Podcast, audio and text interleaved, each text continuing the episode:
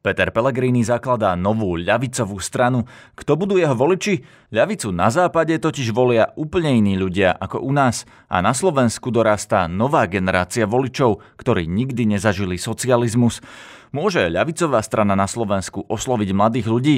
V dnešnom podcaste sa budú striedať hlasy šéf-redaktora ľavicového mesačníka Kapitál Tomáša Hučka. To nebude politik ako je Peter Pellegrini, ktorý doteraz mal tie vyhlásenia podobné ako celý smer, boli často nejak, mali, mali taký ten xenofóbny nádych. Očakávam skôr nejakú verziu teda Smeru 2. A politológa, ktorý sa zaoberá ľavicou na Slovensku, Juraja Marušiaka. Peter Pellegrini, ak chce uspieť, e, tak musí siahať po voličskom zázemí nielen v rámci strany Smer. Bude Pelegrini konkurovať aj progresívnemu Slovensku, či napríklad hnutiu Sme rodina, alebo bude tvárou slovenskej ľavice aj naďalej poslanec Blaha? Vytváral nejakú predstavu o ľavičiarstve na Slovensku. A bola to veľmi e, nevhodná, neadekvátna, až taká odporná predstava. Dobré ráno, je piatok 19. júna, moje meno je Peter Hanák. Ráno nahlas. Ranný podcast z pravodajského portálu Aktuality.sk V štúdiu mám teraz Tomáša Hučka, ktorý je šéf-redaktorom ľavicového mesačníka Kapitál. Budeme si týkať, lebo sa poznáme. Vítaj Tomáš. Ahoj Peter. Existuje podľa teba priestor na Slovensku pre ďalšiu novú ľavicovú stranu, najmä v kontexte toho, že Peter Pellegrini jednu zakladá? No možno otázka ani neznie tak, či je priestor pre novú ľavicovú stranu, ako skôr čo je to ľavicová strana, alebo čo na, Sloven- čo na Slovensku považujeme za ľavicovú stranu. K tomu sa ešte dostaneme, ale zaujíma ma najprv tvoj pohľad na to, či naozaj ten priestor nie je už plný. Nie je plný preto, čo možno sa na západe nazýva ľavicovou stranou. Tam ten priestor je až, až prekvapivo prázdny. Tak poďme rovno k tomu, čo sa teda na západe nazýva ľavicovou mhm. stranou, lebo vieme, že na Slovensku je to hlavne smer, alebo doteraz bol. Podľa teba existuje priestor na inú ľavicovú stranu? Priestor existuje. Možno je otázka, či je dopyt po takej strane. Nejakú formu sociálnej demokracie tu predstavoval smer. Znova sa natíska otázka, či to je ľavicová strana toho moderného západného typu, či je to niečo, čo sa snažil pretlačiť eh, Corbyn v Británii, prípadne tá socialistická odnož demokratickej strany v Spojených štátoch. No to vieme, že zjavne nie je, že Smer aj štruktúrálne má úplne iného voliča. Smer predsa má najmä starších voličov z vidieka. Ľavicové strany na západe majú naopak skôr mladšieho meského voliča a sústredia sa na úplne iné témy, napríklad ľudské práva. Prečo je to na Slovensku naopak? Neviem, prečo to je naopak. Samozrejme, ten, ten smer má, oslovuje úplne e, iných voličov e, a asi aj naďalej bude. Teda či už budeme hovoriť o smere, ak teda niečo z neho zostane, alebo o nejakej alternatíve v rámci toho istého, prípadne veľmi podobného smerovania, ktorú možno a veľmi pravdepodobne ponúkne Peter Pellegrini. A vieš si predstaviť Petra Pellegriniho v tej podobe tej modernej demokratickej ľavice zo západu? Vieš mm-hmm. si mhm. predstaviť jeho, že by obhajoval tie ľudské práva? Lebo napríklad on sám hovorí, že on na seba nenechá nalepiť nálepku liberála a liberálnej strany, preto sa na to pýtam, či mm-hmm. to potom vlastne nebude smer 2 nechcem predpovedať, ale podľa všetkého, čo dnes vidíme, už z tých prvých vyhlásení a z tých tlačoviek, eh, ja nič také neočakávam. Ja naozaj si očakávam skôr nejakú verziu teda Smeru 2, možno s nejakými jemne liberálnejšími odtienkami, ale akože veľký posun by som tam nečakal. A to už je vidieť asi aj na tom, aké personálne zloženie sa tam očakáva. Vyzerá to teda, že veľká časť e, smeru sa tam presunie, alebo istá časť smeru. A takisto predsa Petr Pellegrini nikdy nemal nejaké e, veľmi liberálne, alebo teda ako to nazýva Robert Fico slniečkárske vyhlásenia, takže neoča- tak ja, ja, ja osobne smere, také nič neočakám. Doteraz bol v smere. Otázka je, čo urobí, keď ho prestane nejakým spôsobom spútavať ten smer a Robert Fico. E, ja si nemyslím teda, až tak, že ho až tak veľmi spútáva Robert Fico, ako presne ten dopyt po istom type strany. A pokiaľ nebude dopyt na Slovensku po takej tej modernej ľavicovej strane, ktorá uznáva, uznáva a propaguje aj nejaké tie kultúrne liberálne hodnoty, ako je to často na západe, tak takú, sprav, takú stranu nespraví, pretože nebude mať na to dôvod. Prečo ten dopyt na Slovensku nie je? Z časti to bude samozrejme aj nejakou, nejakým postojom k histórii Slovenska, tak sme samozrejme postsocialistická krajina, čo je úplne e, iný prístup k ľavicovosti ako, ako je napríklad vo Francúzsku, ako je v Británii, ako je v Spojených štátoch. Máme nejakú skúsenosť historickú, e, ktorá sa v nás veľmi silno zapísala, najmä v staršej generácii a, a práve táto skúsenosť potom formuje aj náš pohľad dnes na ľavicu. To, čo si predstavujeme pod ľavicou, samozrejme má ten nádych toho, čo sme tu mnohí zažili, a, a preto je oveľa ťažšie akoby ponúknuť ten nový model. Na telefonickej linke mám teraz politologa Juraja Marušiaka zo Slovenskej akadémie vied, ktorý sa zaoberá aj postavením slovenskej ľavice. Dobrý deň. No, dobrý deň. Pán Marušiak, je podľa vás priestor na slovenskej politickej scéne na novú ľavicovú stranu, teraz v kontexte zakladania strany Petra Pellegriniho? No, samozrejme závisí od toho, čo pod pojmom ľavica E, rozumieme. Naozaj dlho sme boli zvyknutí na to, že tu na ľavicovej scéne mal jednoznačnú e, dominanciu smer a to až takú dominanciu, že sa vlastne takmer výlučne smer identifikoval s ľavicou a práve možno aj vďaka mm, e, smeru a vďaka tomu, že ani zďaleka nie všetci na Slovensku mali k tejto strane pozitívny vzťah, sa mnohí ľudia, ktorí inak majú a postoje blízke k povedzme nejakej sociálnej demokracii alebo k nejakej liberálnej ľavici s e, ľavicou e, nechcú e, explicitne identifikovať. To znamená, nechcú o sebe povedať, že naozaj áno, my sme ľavičiari. Tu mám na mysli možno mnohých ľudí z takých iniciatív feministických, ekologických a podobne, ktorí radšej sa budú hlásiť k liberalizmu. Takže ja by som povedal, že... Pán Marušek, ja vám aj... túto do toho skočím, lebo koľko je takých ľudí podľa vás na Slovensku? Nie je to len naozaj pár desiatok, možno stoviek ľudí v Bratislave? Tá otázka teda inak by znela, máme naozaj na Slovensku potenciál na nejakú takú ľavicovú stranu, ako ste to teraz popísali, že možno z nejakých feministických iniciatív, možno zelenú, alebo takú ako na západe je bežná ľavica? Zatiaľ podľa tý, podľa, aj podľa volebných výsledkov napokon, uh, ktoré, aké majú tieto strany, je tu naozaj tento potenciál uh, veľmi slabý. To znamená, uh, že určite takáto aj liberálna ľavica musí si hľadať spojencov, ale ukazuje sa tu aj to, že naozaj takými spojencami asi nemôžu byť nielen nejakí konzervatívni ľavičiari, ktorých reprezentuje súčasný smer, ale nemôžu nimi byť e, ani e, konzervatívci, tým skôr, že vlastne tá konfliktná línia v slovenskej spoločnosti sa mení, e, preformatovala sa z toho sporu ľavice a pravice na spor konzervatívno-liberálny. No a práve to Peter Pellegrini povedal, že on vlastne nechce byť liberál, alebo že odmieta tú nálepku. Viete si teda predstaviť, kto bude jeho volič? Komu bude nová strana Petra Pellegriniho brať voličov?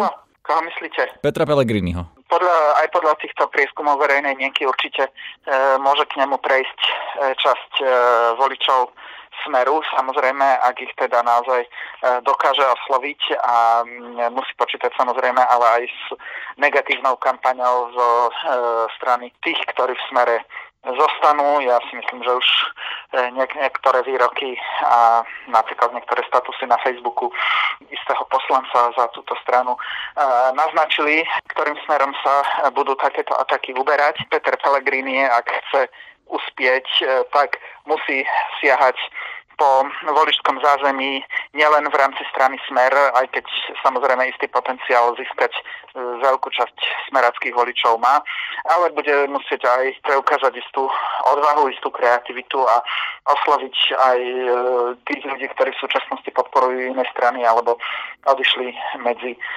nevoličov. Počúvate podcast Ráno na hlas.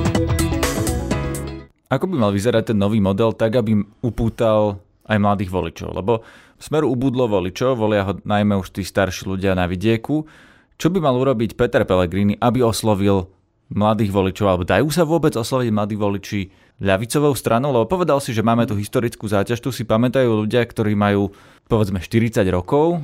Akým spôsobom, alebo dá sa to vybudovať takú stranu ľavicovú, ktorá na Slovensku osloví mladých ľudí? Ja som v tom optimista, ale na druhej strane povedzme vznik takejto strany alebo rozvoj takejto strany tiež nevidím na takom blízkom horizonte, skôr to je nejaké také strednodobé, dlhodobé uvažovanie. A, a nemyslím si, že ak aj to budú nejakí mladí voliči, tak to budú automaticky voliči povedzme nejakej tej sociálnej demokracie typu Pellegriniho. Ja som bol teraz v sobotu na proteste Black Lives Matter v Bratislave a bol som veľmi nadšený z toho protestu, pretože bol plný mladých ľudí, bol tam že množstvo ľudí, ja som čakal, že bude ich pár, ale boli to stovky. Všetci mali transparenty napísané po anglicky, bolo vidieť, že sa pohybujú v nejakom prostredí Twitteru a sociálnych sietí a možno čítajú články zo zahraničia a podobne.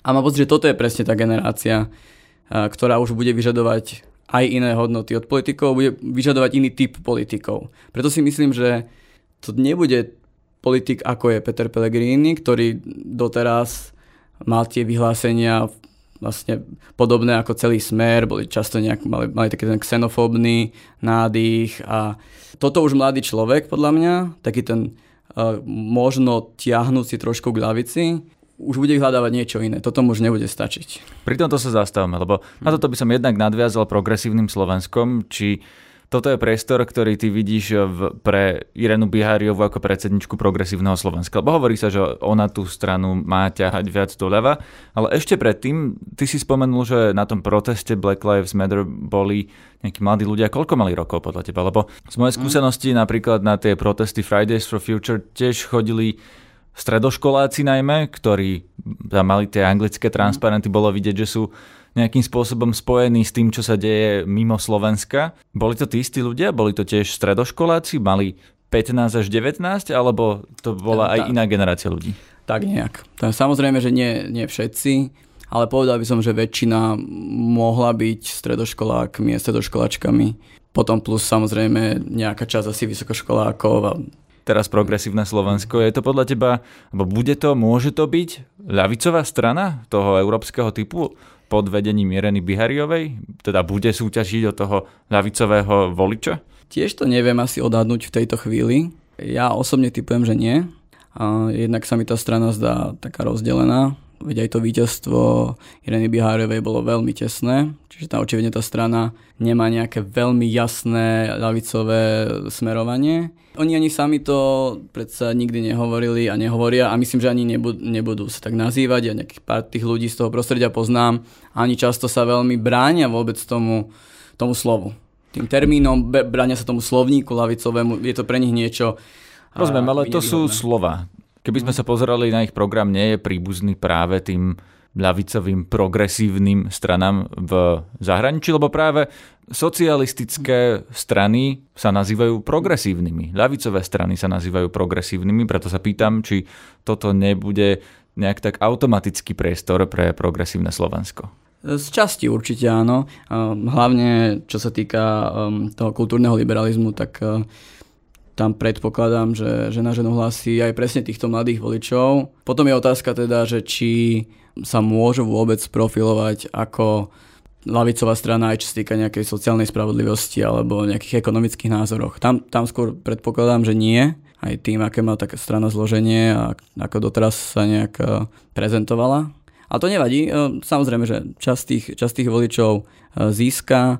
Tam je stále otázka teda, že či sú to voliči ktorí by chceli nejakú lavicu, alebo teda skôr voliči, čo si vôbec vedia predstaviť nejakú lavicu na Slovensku. Počúvate podcast Ráno na hlas. Bude podľa vás e, strana Petra Pellegriniho si konkurovať navzájom napríklad s progresívnym Slovenskom? Lebo pod vedením novej predsedničky Ireny Bihariovej hovorí sa, že tá strana by sa mohla posúvať viac doľava. Budú a bojovať o toho istého voliča? No uvidíme, e, to je zatiaľ veľká neznáma. Samozrejme, e, tu si treba uvedomiť, že e, doteraz medzi týmito voličami progresívcov a voličmi Smeru existovala veľmi veľká bariéra, že v podstate voliči Smeru odchádzali skôr k takým konzervatívnym stranám so sociálnejšou retorikou, či už to bolo, boli obyčajní ľudia, či to bola predtým SNS neskôr to bola aj strana Sme rodina a v menšej miere aj Kotlebovci. E, na e, druhej strane tých voličských prienikov medzi progresívcami a stranou Smer bolo veľmi málo. Ale ak niečo platilo v minulosti a platilo to povedzme vo voľbách 2016 a vo voľbách 2020, nemusí to ešte nutne platiť povedzme v roku 2024 už len preto, že možno aj práve blížiaca sa hospodárska kríza môžu veľmi preformatovať e, myslenie voličov a existuje tu aj veľmi silná personálna bariéra, osobnostná. To znamená, že e, Peter Pellegrini už len z toho dôvodu, že pôsobil v smere, bude obviňovaný v médiách určite aj z mnohých prešlapov tejto strany bude, to, bude tá zodpovednosť za to padať aj na jeho hlavu, tomu sa jednoducho nedá vyhnúť a práve toto môže byť pre súčasných voličov e, progresívneho Slovenska istou bariérou pre nejakú bližšiu spoluprácu. No na druhej strane to spektrum nejakej tej liberálnej lavice je zatiaľ slabé. Hovorím ale povedzme aj ten taký e, prudký, veľmi silný nástup konzervativizmu, ktorý, ktorého sme svedkami v slovenskej spoločnosti. Túto situáciu môže zmeniť, ale či sa tak stane a kedy sa tak stane, tak to mm, je ťažké povedať. Počúvate podcast Ráno na hlas. Aká by mala byť tá ľavica v 21. storočí, aby oslovila mladých ľudí? Akými témami by sa mala zaoberať? Čo by si povedal že je dôležitá téma pre človeka, ktorý má 25 rokov, nezažil minulý režim a chcel by si ho presvedčiť, aby bol ľavičiarom. A ja si jednak myslím, že by e, tá ľavica, ak by to mala byť silná ľavicová strana, tak by nemala oslovať iba tých mladých ľudí. A, a samozrejme tam sú tie témy toho kultúrneho liberalizmu, ktoré dnes už, ako si, ako si vravel, tie už prezentuje čiastočne e, Progresné Slovensko, čiastočne spolu. Ale tá lavicová strana by mala mať tieto témy, o obranu menšín, obranu LGBT, mala by to byť samozrejme veľmi výrazne zelená strana, ale podľa mňa by mala mať ešte jeden bod a to je návrat k tej myšlienke ekonomického, o ekonomickej a sociálnej spravodlivosti. Že podľa mňa tá moderná lavicová strana by mala okrem tohto všetkého napríklad aj bojovať za progresívnu daň byť e, nejak výrazne profilovaná aj, aj v tom ekonomickom uvažovaní, nie len v tom kultúrnom. Ale nerobí toto práve smer a nie je práve toto parketa Petra Pellegriniho, že budú teda napríklad rozdávať zo štátneho rozpočtu, požičiavať si, aby mohli dať e, sociálne dávky alebo tento sociálny štát posilniť obedy zadarmo, vlaky zadarmo, tento typ politiky. Nie je to práve to, čo tu už máme? Z časti to robí samozrejme, ale povedzme si pravdu, že 13. dôchodok a obedy zadarmo akože to nie sú systémové štruktúrálne kroky lavicové, to sú také nálepky, aby sa nepovedalo. A áno, robí to, ale zase tam chýba uh, ten, ten liberálny aspekt, hm. ktorý... Čo by mali byť tie že by to štruktúrálne taký... ľavicové kroky teda? Podľa mňa progresívne zdanenie, reforma školstva, taká akože implementácia tej inkluzívnosti, že nielen do školstva a do vzdelávania, ale samozrejme e, do zdravotníctva, zvýšenie e, fondov, ktoré by šli na životné prostredie, že tých štruktúrálnych vecí je veľa. A mám pocit, že napríklad to Smer nerobil, že, že on, nebol, on sa ne, síce hovoril o sebe ako ľavicovej strane, ale väčšinou potom tie ľavicové kroky vyzerali iba ako také také nálep, nálepky na niečo, čo sa už trhalo. No, taký marketing. Tak, je to taká teraz nová možnosť pre nás uh, rozmýšľať vôbec nad lavicovou stranou. A to z takého jednoho dôvodu, nechcem to veľmi preháňať, ale, uh, ale je to práve preto, že podľa všetkého uh, ten, smer, ten starý smer um, sa potápa, aspoň to tak vyzerá. a uvidíme teda, ale podľa všetkých indicí to vyzerá, že pomaličky odchádza z tej politickej scény. Dôležité na to možno aj je, že spolu s tým z tej scény odchádza jeden z ich poslancov, Luboš Blaha, ktorý uh, dlhú dobu uh, vytváral nejakú predstavu o ľavičiarstve na Slovensku. A bola to veľmi um, nevhodná, neadekvátna, až taká odporná predstava. A ten človek mal veľa mediálneho priestoru, keďže za ním stál Robert Fico, aj tá strana, a mal, veľké, sledo, mal veľkú sledovanosť na sociálnych sieťach. Toto predpokladám, že časom skončí spolu s nejakým rovno povedzme zánikom smeru alebo umenšovaním politického vplyvu smeru.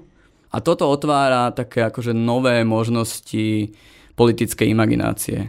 A nielen teda pre voličov, ale aj pre samotných ľudí v politike, eh, ktorí zrazu budú môcť eh, načriť do tej imaginácie a povedať si, že dobre, ľavica sa dá robiť inak, než to, než to prezentoval Luboš Blaha tými svojimi nenávisnými výrokmi a podobne. Moja otázka tu je, že či naozaj Luboš Blaha odchádza zo scény, lebo smer, ja, dú, ja dúfam. Smer no. tam jednak stále je, najbližšie 4 roky bude a môže sa stať, že bude aj po ďalších voľbách o 4 roky a môže sa dokonca stať, že bude vo vláde s ľavicovou stranou Petra Pellegriniho. No a dokonca sa môže stať aj to, že Robert Fico nebude mať v strane výraznejšieho nástupcu, ako je Luboš Blaha. Čiže teoreticky nám tu z Luboša Blahu môže vyrásť ďalší predseda strany, ktorá sama sebe bude hovoriť, že ľavicová. Te, samozrejme, teoreticky sa to môže stať. Ja som hneď na začiatku ti vravel, že som optimista, takže dúfam, že sa to nestane. A keď som hovoril, že nechcem moc predpovedať, tak túto by som si teda typol tú jednu predpoveď, že tento katastrofický scenár, ktorý navrhuješ, um, nezažijeme. Ak sa smer totiž rozdelí na dve časti, čo tak teraz vyzerá, tak uh, jedna bude zrejme tá konzervatívnejšia tvár toho smeru a Luboš Blaha sa k nemu aj pridáva a tu je moja otázka, že či existuje niečo také ako konzervatívna ľavica? Môže smer byť s Lubošom Blahom, Jurajom Planárom a Robertom Ficom konzervatívnou ľavicou? Určite niečo také existuje, nie len u nás. Um, teraz napríklad aj, aj v tom ľavicovom prostredí sa o tom veľa rozpráva. V Čechách prebehla teraz obrovská diskusia niekoľko mesiacov o konzervatívnom socializme. Počúvate podcast Ráno na hlas. Sociálna demokracia ako taká prebie, prežíva nielen na Slovensku, ale celkovo v Európe veľmi hlbokú krízu. Na jednej strane jej e, konkurujú tie také pravicovo-populistické strany, ktoré e, do veľkej miery prevzali tú tradičnú sociálno-demokratickú agendu. E, na druhej strane e, ale spojili ju povedzme s agendou národného štátu, s agendou tradičnej spoločnosti a s antiimigrantskou retorikou. Na druhej strane samozrejme sociálno-demokratickú ľavicu do veľkej miery ohrozujú také tie nové urbánne hnutia progresívnej ľavice, povedzme ekologické hnutie, e, feministické a podobne, čiže také strany, ktoré e, sú možno svojím spôsobom e, v niektorých otázkach podstatne radikálnejšie ako sociálna demokracia. Rozumiem, Takže... čiže tá sociálna demokracia vlastne uberajú z oboch strán, ako keby voličov tie nové strany, ale ja sa práve chcem opýtať na to, že prečo tá ľavica na Slovensku nie je ako tá na západe. Teda vysvetlím to hĺbšie, že u nás doteraz ľavicoví voliči boli väčšinou starší voliči z vidieka, povedzme, že aj menej vzdelaní, teda štruktúrálne veľmi odlišný volič ako ten, ktorý volí ľavicu na západe, kde sú to väčšinou mladí voliči, ktorí, ktorým záleží napríklad na ľudských právach. Tie ľavicové strany na západe sú antirasistické, zelené často. Prečo je to u nás úplne naopak? No, e, viete, samozrejme, sú v prípade povedzme sociálno-demokratických stran, tak e, tam samozrejme určite svoju rolu zohráva práve e, tá agenda, o ktorej ste hovorili, ale majú aj veľmi silný sociálny prvok. Práve sociálno-demokratické strany predsa boli najsilnejšie robotnícke strany.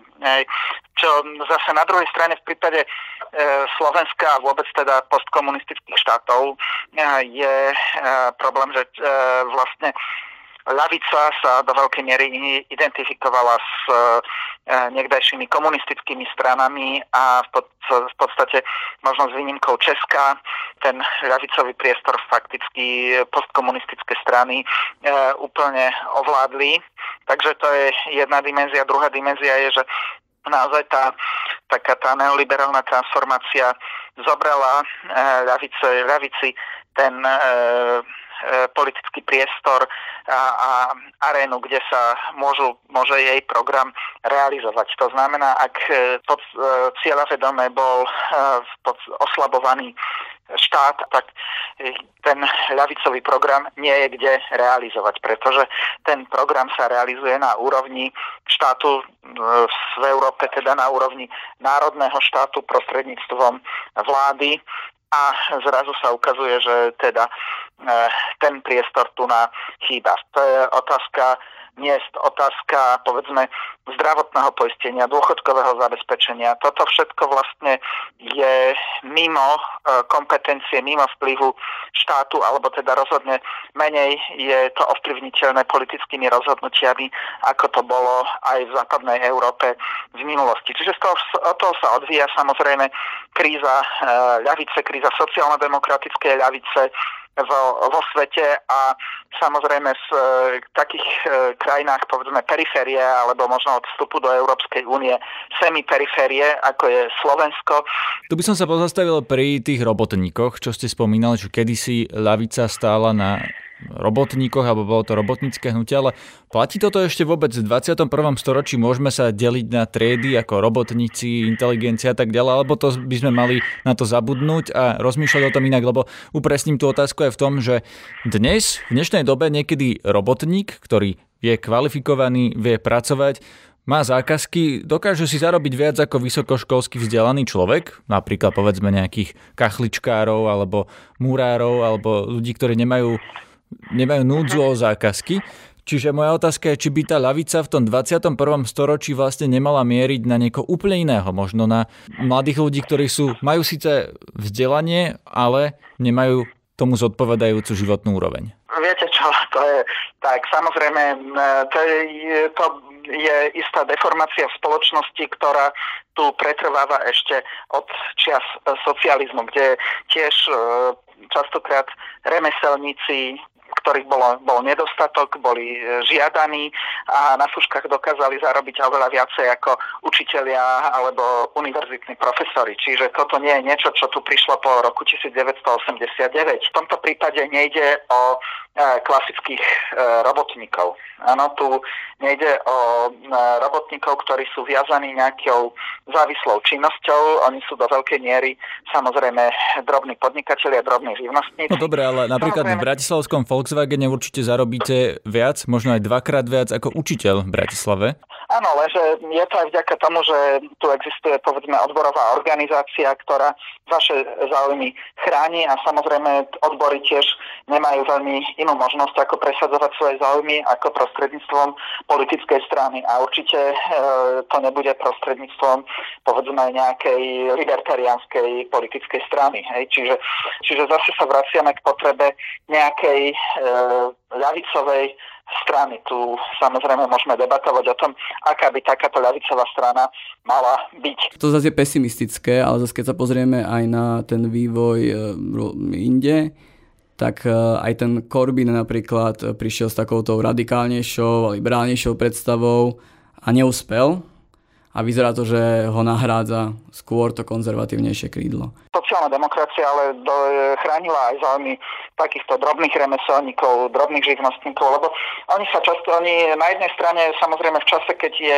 ekonomická konjunktúra, môžu byť e, úspešní, ale veľmi, e, sú takisto veľmi zraniteľní vykyvmi na trhoch. Záujmy takýchto ľudí treba chrániť a v podstate možno práve kríza aj povedzme, e, keď sa začnú prejavovať efekty dôchodkov, dôchodkovej reformy sa ukáže, že vlastne títo živnostníci, ktorí e, v istom momente svojho života môžu mať naozaj veľmi solidné príjmy, e, skončia ako extrémne chudobní dôchodcovia práve preto, že ich nechráni e, štátna, povedzme, sociálna politika, nechráni ich dôchodkový systém, nechráni ich podpora v nezamestnanosti. Napokon tá práca na živnosť sa naozaj zneužíva a určite v moment, práve v krízových momentoch, aj v tej kríze, ktorá sa na nás valí a ktorá zrejme bude veľmi bolestivá, sa práve ukáže, že ukážu aj tie negatíva takej, takejto liberalizácie e, trhu práce. To boli Juraj Marušiak a Tomáš Hučko. Počúvajte aj náš večerný podcast Aktuality na hlas, aj náš nový projekt Podcast Múzeum, ktorý vyjde opäť zajtra a tento raz prinesie netradičný pohľad na Ľudovita Štúra a jeho expozíciu v Modre. Pekný víkend vám želá Peter Hanák.